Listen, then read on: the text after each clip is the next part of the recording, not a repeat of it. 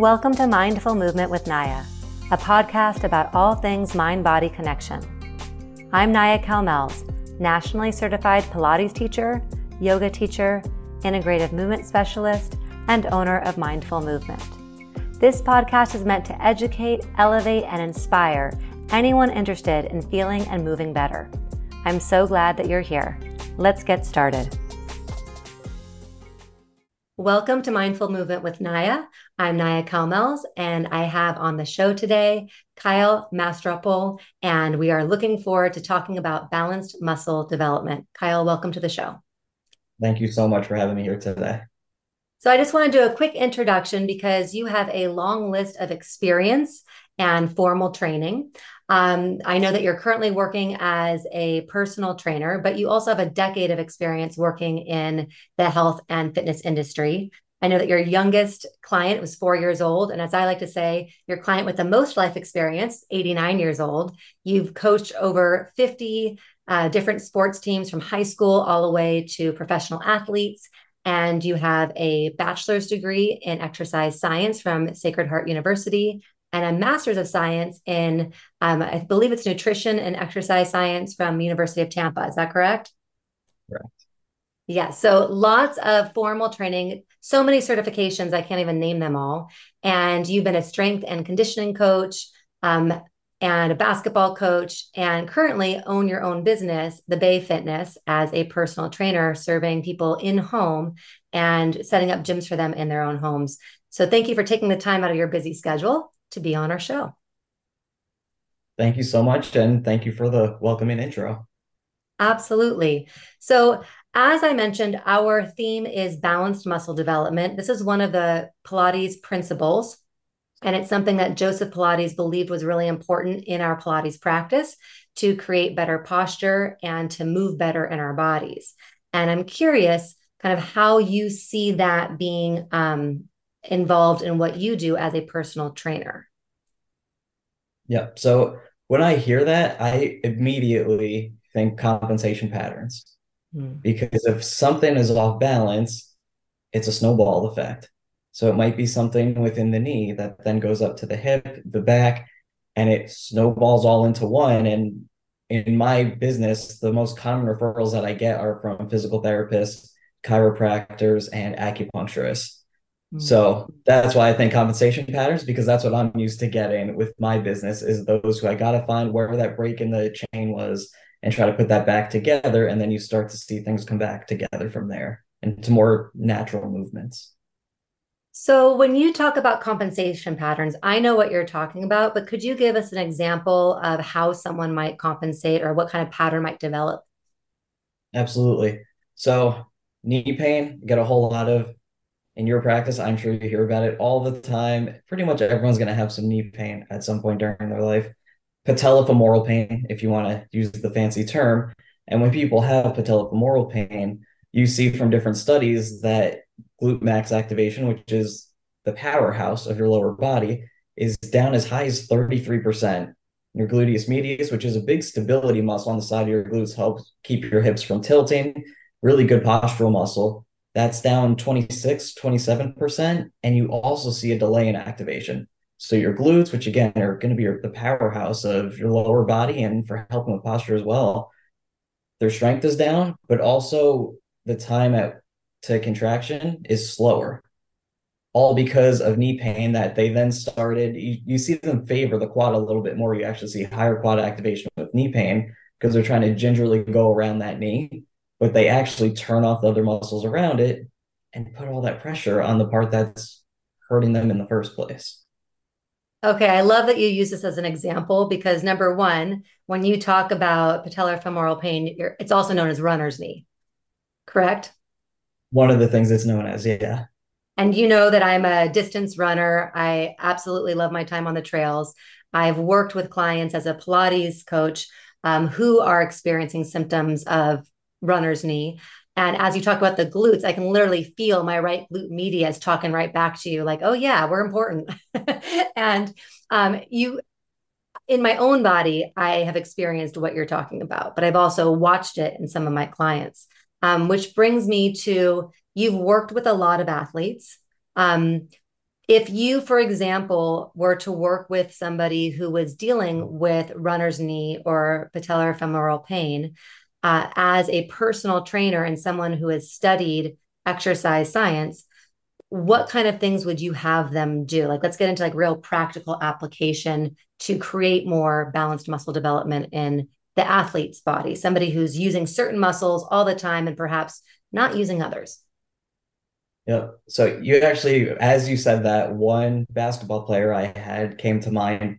Um, I won't use her name, but when I was at Seton Hall University, she was a basketball player. And it wasn't just that patellofemoral pain, it also turned to shin splints because everything was internally rotated, knees were going forward. And it wasn't just, hey, do these few exercises. I had to assess her movement. So I was out on the court one day after she had come in before practice and she said, Hey, my hip flexors, which is the front of your hips, um, are super tight. Can you stretch them out? And it piqued my curiosity. So I went up to practice. I was warming them up before practice started, stayed there to watch her. And I noticed on defense, she was just so far forward. And, and I said to her, I'm like, how do you feel on defense? She's like, I'm so slow. I'm like, well, you're not necessarily slow, just everything is tilted forward and you can't move laterally because of how all that pain has now she's not just gingerly on her knees, but on her ankles as well to not put pressure on her shins. So she couldn't move laterally because the front of her body was so tight. So something that we did was I had her squat um, at a wall, and don't think what would it be? I guess it would be convex. So rather than the walls here, it's more of I like towards me. I'm on that corner of the wall, have her squat, and she can't fall forward because if she goes forward, well, then her upper body is going to hit that wall in front of her. So getting her to be a little more upright. So a normal pattern that many people do, but getting her to adjust how she's moving it so that she doesn't go into that same movement pattern and she gets used to using her backside more rather than tilting forward to try to get down to the bottom of the squat. So we're utilizing her glutes a little bit more. The same went for jumps and plyometrics, where I had her do a box jump. She was already seated on the box and I had her go up. And when you watch her jump, same thing. She leans all the way forward to try to gain some momentum to go up. So now I told her, I don't want you to lean all the way forward from the bottom of this box. Like, I want you to minimize that lean as much as possible and focus on going straight up. And you actually saw her knees in a good way were utilized more, and you saw more hip extension on the way up. Things that I use with all of my basketball players in different ways, but I made sure to personalize that to her and how that movement needed to be changed to benefit her movement. I hope I didn't go too far off course with that one there. That was that was a long trip. No, I love that. I loved being on that journey with you. And I have a couple questions actually to follow up with that. So you shared what you did for her specifically. Did it relieve her symptoms? It, it, it was funny. It was a process because that player was relied upon and the coaches for months were on me about it because like what what is her status and i'm like she's working every day even if we're not lifting we're stretching we're doing mobility like that girl was dedicated to getting back on the court. And it took i can't remember if it was three or four months of us constantly working together the coaches every week asking where is she at.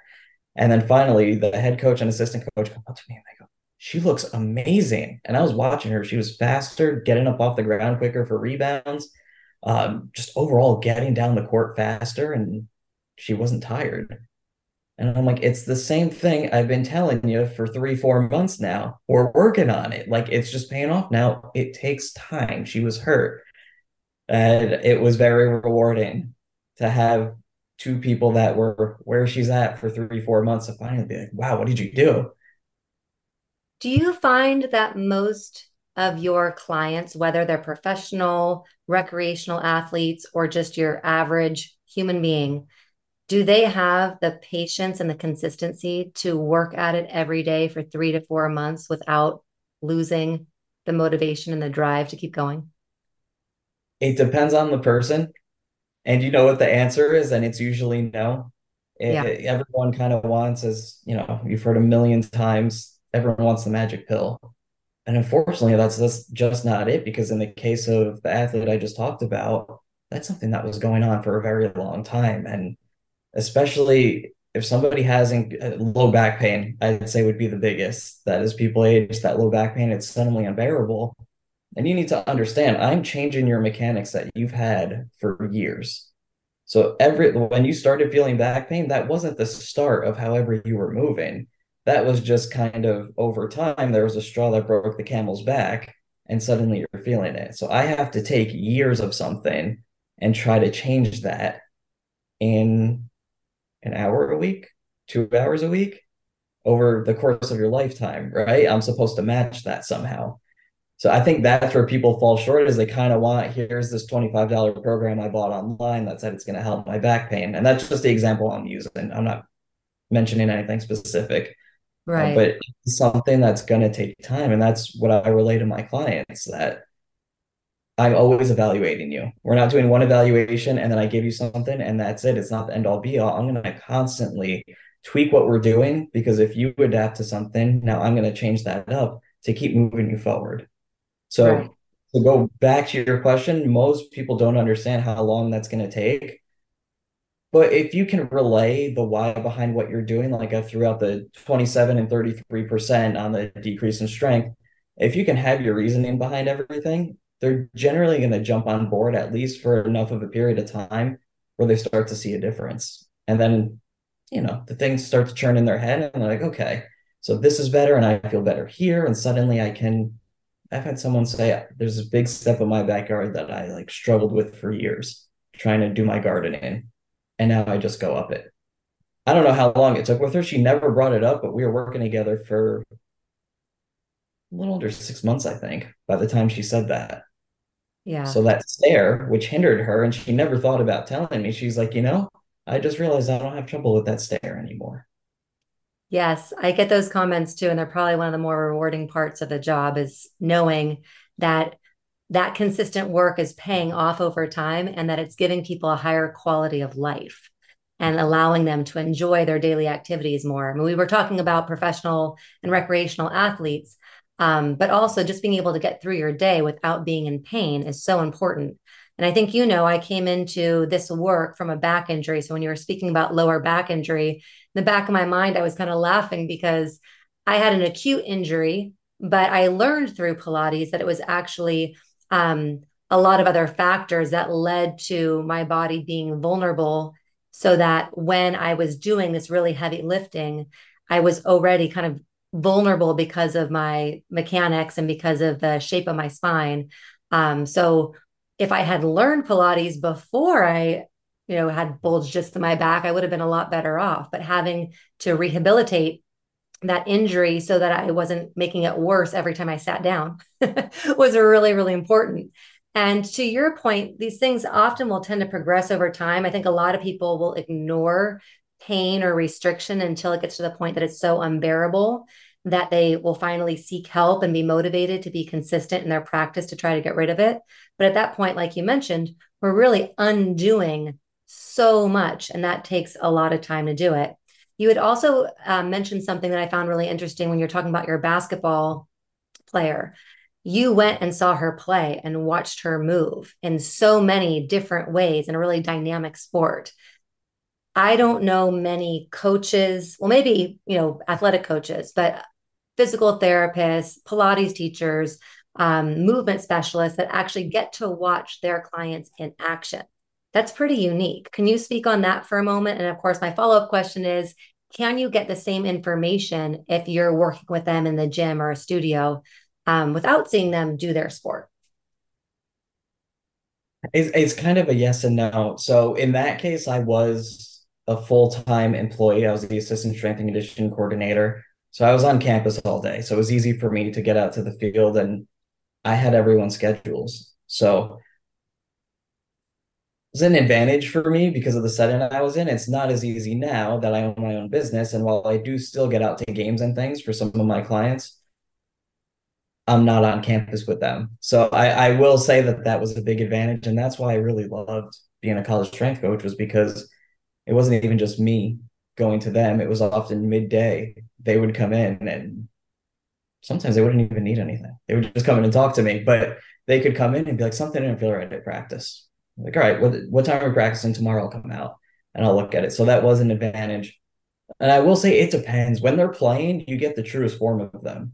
Because if I'm in the weight room in a gym or even on a court alone with them, I'm dictating what they're doing. And I do a lot of drills where like I can assume based on what they said, especially if it's about I felt some knee pain, some back pain when I was doing XYZ.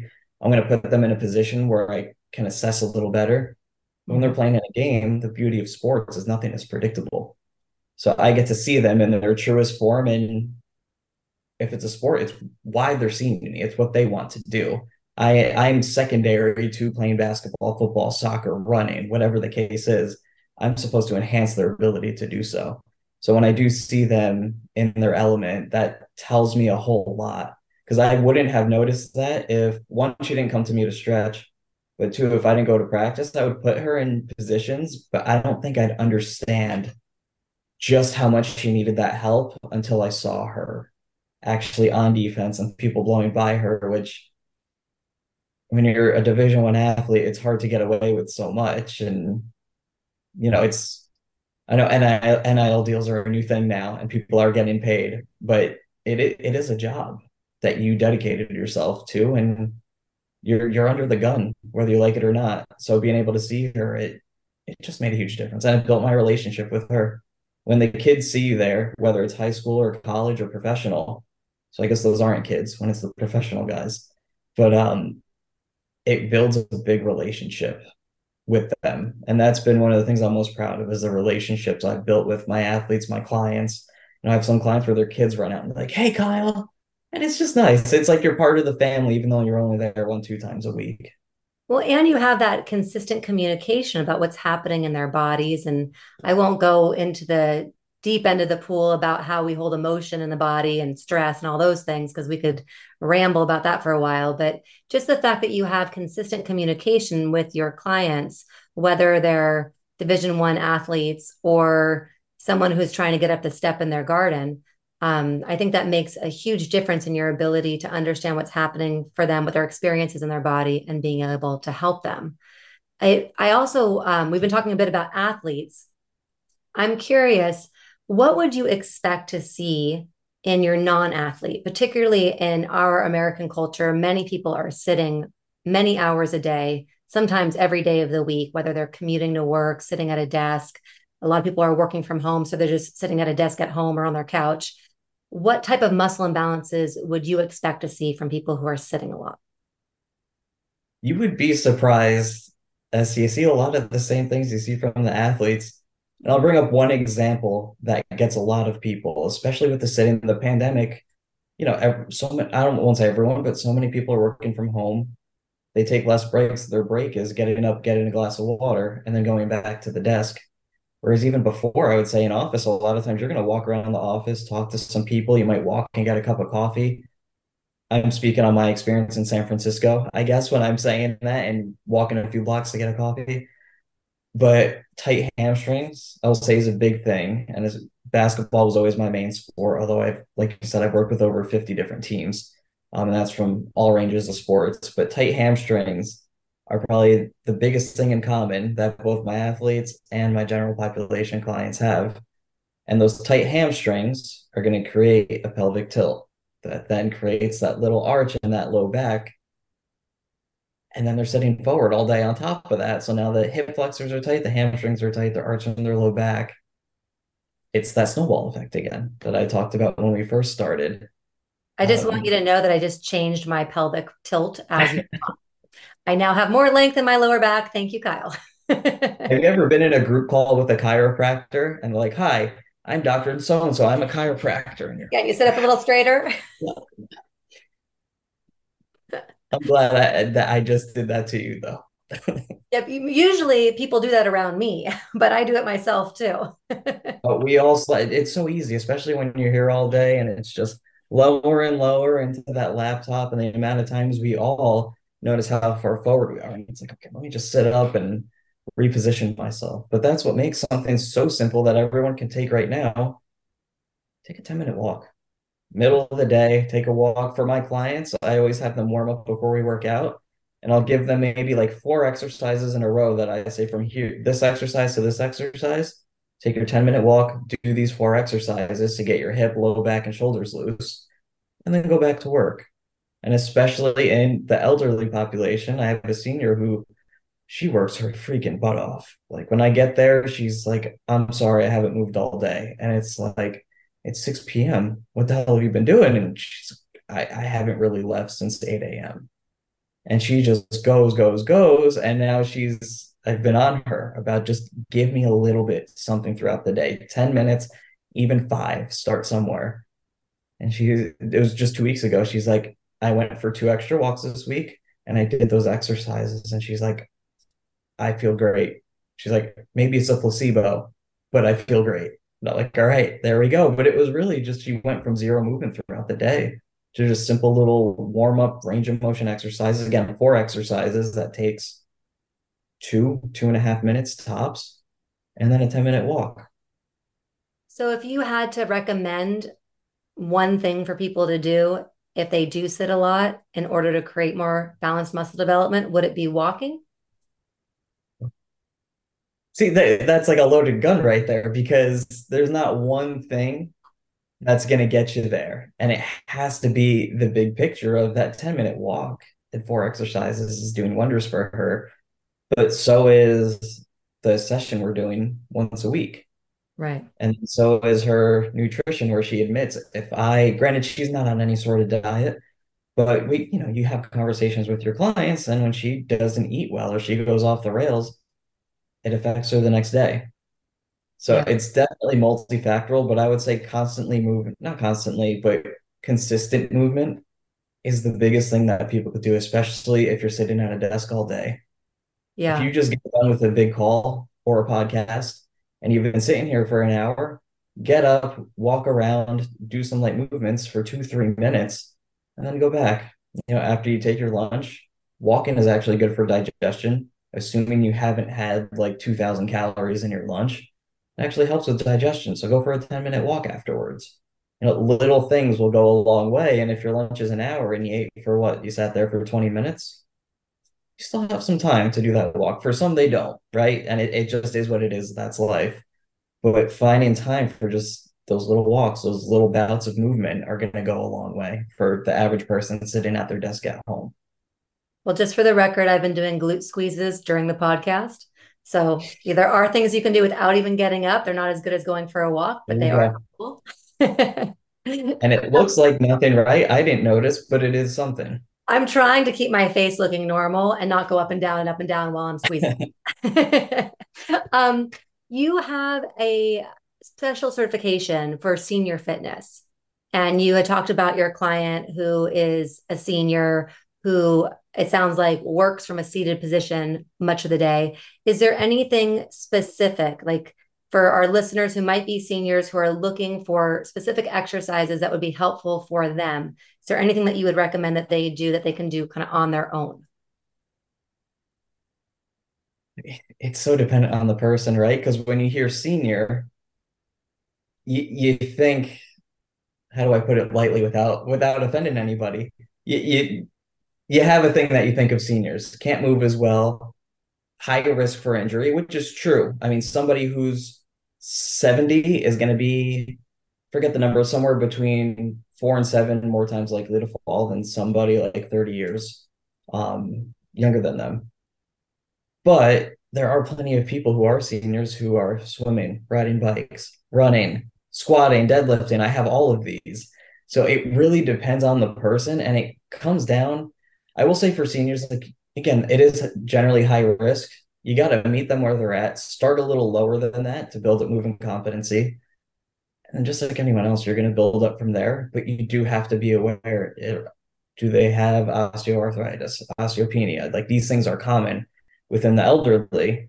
And something that I think of that I won't go too long into it, but it's called Wolff's Law, which basically says you're going to stimulate some bone growth based on the angle at which you're hitting the bone. So you have to make sure that it's a wide range program that's hitting them from all different angles so that they get the benefits to all different parts of the body because we can get muscles around your femur working to build up that femur, right? That big bone in your thigh.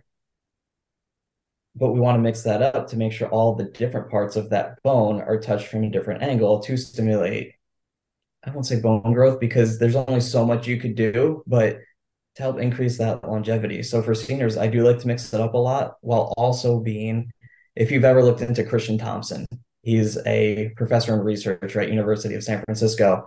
He talks about being task specific. So he basically he means that don't just target one muscle group, but target what do they need to do. So for me, I have one client, he's had both hips replaced and three hernias, two of them which were surgically repaired. He has like no hip flexors. So how do you go upstairs? And that was one of the things he came to me to. And he's like, nobody will let me walk and go upstairs. He's six foot two and about 250, and I'm five foot six, 160. Um, he towers me but we got to make him walk, right? That's part of it. So he can't really get a lot of hip flexion for stairs. So what I've done for him is I have him lay supine, so on his back, straighten his legs out, and I put my pressure on his leg so that he can't move it. And I say, try to lift your leg up. And even though you're not going to be able to mimic, like you're squeezing from the front of that thigh, I'm sorry, front of the hip, like you're going to bring that leg up. And I hold for three to five seconds at a time. We do that 10 to 12 times just to get that hip flexor working. And then we take it to walking later on. So I'm trying to activate those muscles that he has trouble with, then go to walking. I took it from what's one thing to you have to focus on 300, but that's how I've had to go about it with him because everybody's so different that there's not going to be one thing. And on top of that, I stimulate his hip flexor, but I focus on glute engagement on his walking. So do a, a band resisted walking because he also had a knee replacement. So he's walks gingerly around that knee. So now using the band the way I do forces his hips to kick in. Otherwise, his posture is going to be enough that he feels he has poor posture that he's leaning forward too much. And I will leave that question at that and open it to your questions if you have them, because I I didn't fully answer it. I gave you a hundred different things. No, I love your answer. Your answer um, is, and to me, it's so complete. And that yes, there are some general things we will see in um, people who are over, say, 60 or 70 years old. However, every person and their body is unique. So they're not going to have the same issues. My mother's over 70. She's one of the most fit, healthy people I know. There are people younger than me that could not like touch what she does in a day. Um, she has great balance, you know, all of the things. And that being said, she might be at a higher risk of falling than she, at least than she was when she was in her 30s and 40s for sure. Um, of course, she does Pilates, so you know, we balance it out. I, I bet she has. I bet she has someone good teaching her. You know she does. um, but also, one of the thoughts that came to mind as you were talking is sarcopenia, right? That as you get older, your muscles um, tend not to to develop as quickly and tend to actually atrophy um, much more so than when you're younger. And so I go back to you as a strength and conditioning coach. Um, do you believe that strength and conditioning is more important as you get older to kind of combat sarco- things like sarcopenia? 100%. And, you know, I will go back to your question of what's the one thing they could do, and it's to get started early. Mm. A lot of people, I I've had so many people that it's I've fallen, I've fallen, I've fallen, and when you talk to those who haven't fallen, it's I don't need the help. I I'm good. And then it turns to I time goes on and I've fallen. It's you know the best defense is a good offense, and just getting ahead of it and staying active is going to go a long way. And the later you start, you know, if you wait for things to go bad, then that process is already on the decline, and you're just trying to level it off at some point. Hopefully, go up, but staying active it's just so important because if you look into any book that talks about aging they're going to say well it's not just resistance training it's also cardio.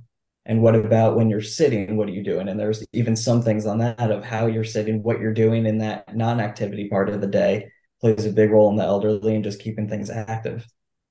So it's mul- definitely multifactorial but get started early. And, and even early if, is how early is early? Now. like yesterday? Yesterday, exactly. Yeah. It's it, it, you have to be preventative and everything. You can't wait for it to come to you because father time is it's gonna win a hundred percent of the time. But you can delay that by exercising. Yeah. And having somebody, you know, one thing that I offer because I do know it's expensive, right? So I offer something called the four week walkthrough, which is we meet once a month. It's a 90 minute session, and I give you your program for the week. And in those 90 minutes, I teach you every exercise. I put you through it for a set or two. I analyze your form, and then we take notes on it. So if it's someone that was like, hey, probably the most basic thing we look at in squats, right? A knee valgus, knees caving in together. I'll write in your notes when you're squatting, don't let your knees cave in and then they have their notes after and like right kyle corrected me on this and then he wrote it down and then they have what they're doing for the month. Um, but that's one thing that people can do is it doesn't need to be somebody watching you 24 7 you just have to find a way to get started and you can do it on your own whether it's that 10 minute walking some resistance training and you're getting taught how to do it which is the most important thing. A lot of times people jump into it too fast. They don't know what they're doing. And i had one that goes right after surgery that she had. She lays on the floor, puts her legs up on the wall, legs straight up against the wall, thinking she's stretching her back and hamstrings, and she throws her back out. And her chiropractor contacts me and goes, I don't know what the hell she's trying to do, but she needs her help. I do so, that particular restorative position, but probably not under the same circumstances that she was doing it. So knowing oh, what you're doing and why is so important she was in no but this was after chemotherapy after being in a car accident. Um it just wasn't for her to even get down on the ground was tough and then for her to get in that position. Yeah. So now she doesn't do that yeah sometimes we're so desperate to find solutions anyone offering an answer tends to you know be someone we're willing to listen to. And it's so important to really vet out who you're seeking advice from and actually knowing that they know what they're talking about. Um, Absolutely. I have a few more questions for you. Uh, one of the things I wanted to ask you about is um, your women's fitness specialist certification from um, NASM. I, I see a lot of people specializing in particular um, subgroups or categories and women specific exercises. As somebody who really appreciates co ed and um, has spent most of my life working alongside men and playing sports with men and all those things, sometimes, quite frankly, just on a personal note, I look at those things and I think, am I really so different? Um, and so I'm curious, what does that look what does a certification like that look like what is that how does that inform your coaching of um, your women or female clients and athletes. Mm-hmm. So I will say there are some differences that I do address. So especially in female athletes, when it's the off season, I make core and low back a big, big, big thing that I press on right away. Because when I say off season, that's usually the time when we can really get after it. When we're in season, I'm just trying to maintain, make sure they stay healthy, they have bumps or bruises from the season, I'm just helping them get through and stay as healthy as possible without adding or without taking tread off the tires. So in the off season is when you can build a more in-depth program. And something that's always been fascinating to me is it was my kinesiology book in my undergrad at Sacred Heart. And there was a line in it. I actually went back like eight years later, maybe, and read that textbook all over again. I saved it and I'm like, this will be useful. And then I, I read it like two, three years ago and it said that women have more lax tendons in their low back. And when um, it's when they're on their period it's actually even more lax on top of that. One of the reasons being is that men have a more anterior center of gravity just slightly. It's not like it's a world apart but that actually makes the male tendons in that low back a little more taut so it can take a little bit more so for my female athletes, I do focus on that core and low back for that reason, especially when they're college athletes, because you know it's a monthly occurrence and it's something that I've had to monitor myself, and that I would weigh them once a week, and they'd come in, and you know, I I build a good relationship with my athletes. So look, I'm in, say, "Calm, I'm on my period. I don't feel good. I feel bloated," and then you know the coaches see the weights and have to be like, "Hey." Nothing to be worried about. She put on four pounds, but as high as seven pounds, depending on what research you're reading. But I will say the certification itself, you alluded to it. You have to make sure you're vetting the people that you're working with because everything that I just mentioned, I was doing before I had that certification. And if I'm being totally blunt, anyone who had that certification, I don't know if it's the same across the board for others that are within the same realm, but it wasn't too specific about women's health working around the cycle. I would have liked a little more science behind it on what to do. And that certification, it, if that was all I had without my experience, I think I would fail some people, to be honest with you. So you have to know who you're working with and why, because it wasn't that certification that helped me. It was my experience of traveling the country with female athletes, being there for them almost 24 hours a day to be able to accommodate the changes they were going through, whatever they needed, how they felt. It, it's a big deal, to be honest with you. So that's what, what I always tell people is make sure you vet who you're working with and understand that if they have a certification that their experience lines up with it because that certification I spent less than a week on. Studied for about five days, took the exam, passed, you know, and went about my business. Yeah. So I didn't know we were going to talk about menstrual cycles. I love our conversations. I never know where they're going to lead. and you know what though? I I think right I, I, I won't say there's an elephant in the room, but there kind of is. There's a male right now talking about the female cycle and training women which is why you have to vet people because again as a male i'm telling you that the certification it doesn't have bearings on me helping you. So you have to make sure that there's an education and experience around who's helping you past that because i i will never know exactly what you go through but i've done my research and done the study and have the experience to be able to at least apply something to help you and understand and know like hey based on what you're feeling now, I think this is the best route to take to have you feeling better today, to get to your race, to get to your garden, whatever the case may be. I really appreciate you saying that, Kyle. I mean, I'm joking around about, you know, I never know where our conversations are going to lead. I love it. I I learned so much. I also um experience in my own body what you talked about. So intuitively, I have learned as I've gotten older that I am much more prone to injury um, when right before my menstrual cycle begins and during that time. And I didn't have the formal background training that you have to know the exact reason why. I understand when women are pregnant, tendons and ligaments tend to be much more looser, more flexible. So it kind of makes sense that also the cycle that we go through every month to prepare ourselves for that, you will see similar symptoms of what it would be like to actually be, you know, pregnant.